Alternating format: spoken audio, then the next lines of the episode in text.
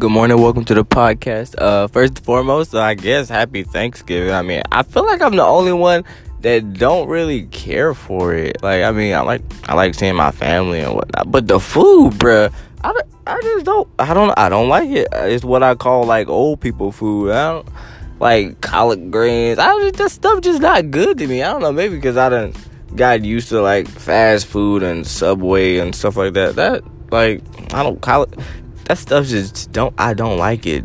I just don't turkey no ham not really. I mean like can we just have Subway? I, that that would really can we just have Subway uh maybe a cookout tray. I don't, I'm kidding. That's not Thanksgiving, but that's the stuff I like. Like I like.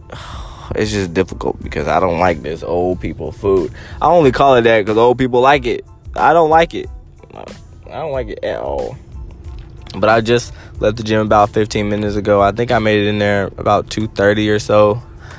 I was supposed to be working on my midsection. Ended up doing completely arms and chest like it did not go as planned. I'm I'm gonna get this down on paper so it can be a routine. That's what I'm gonna do. But right now, I'm just I'm just in there lifting stuff, not just like all over the place. But I I got a little strategy to what I'm doing. You know, not overworking any muscle. So I'm just gonna stay at it.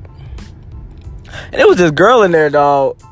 I should have spoke, but I I don't know. I just for some odd reason I felt like she was way older than me. I mean, she looked around my age. I should have just asked.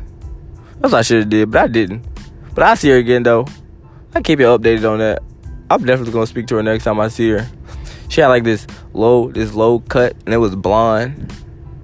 She was cute. I ain't gonna lie, but I ain't even say nothing. That's the sad part. But yeah, I'm gonna go in here, uh, fix something to eat. I have no clue what I'm gonna eat. I think I'm going out of town today.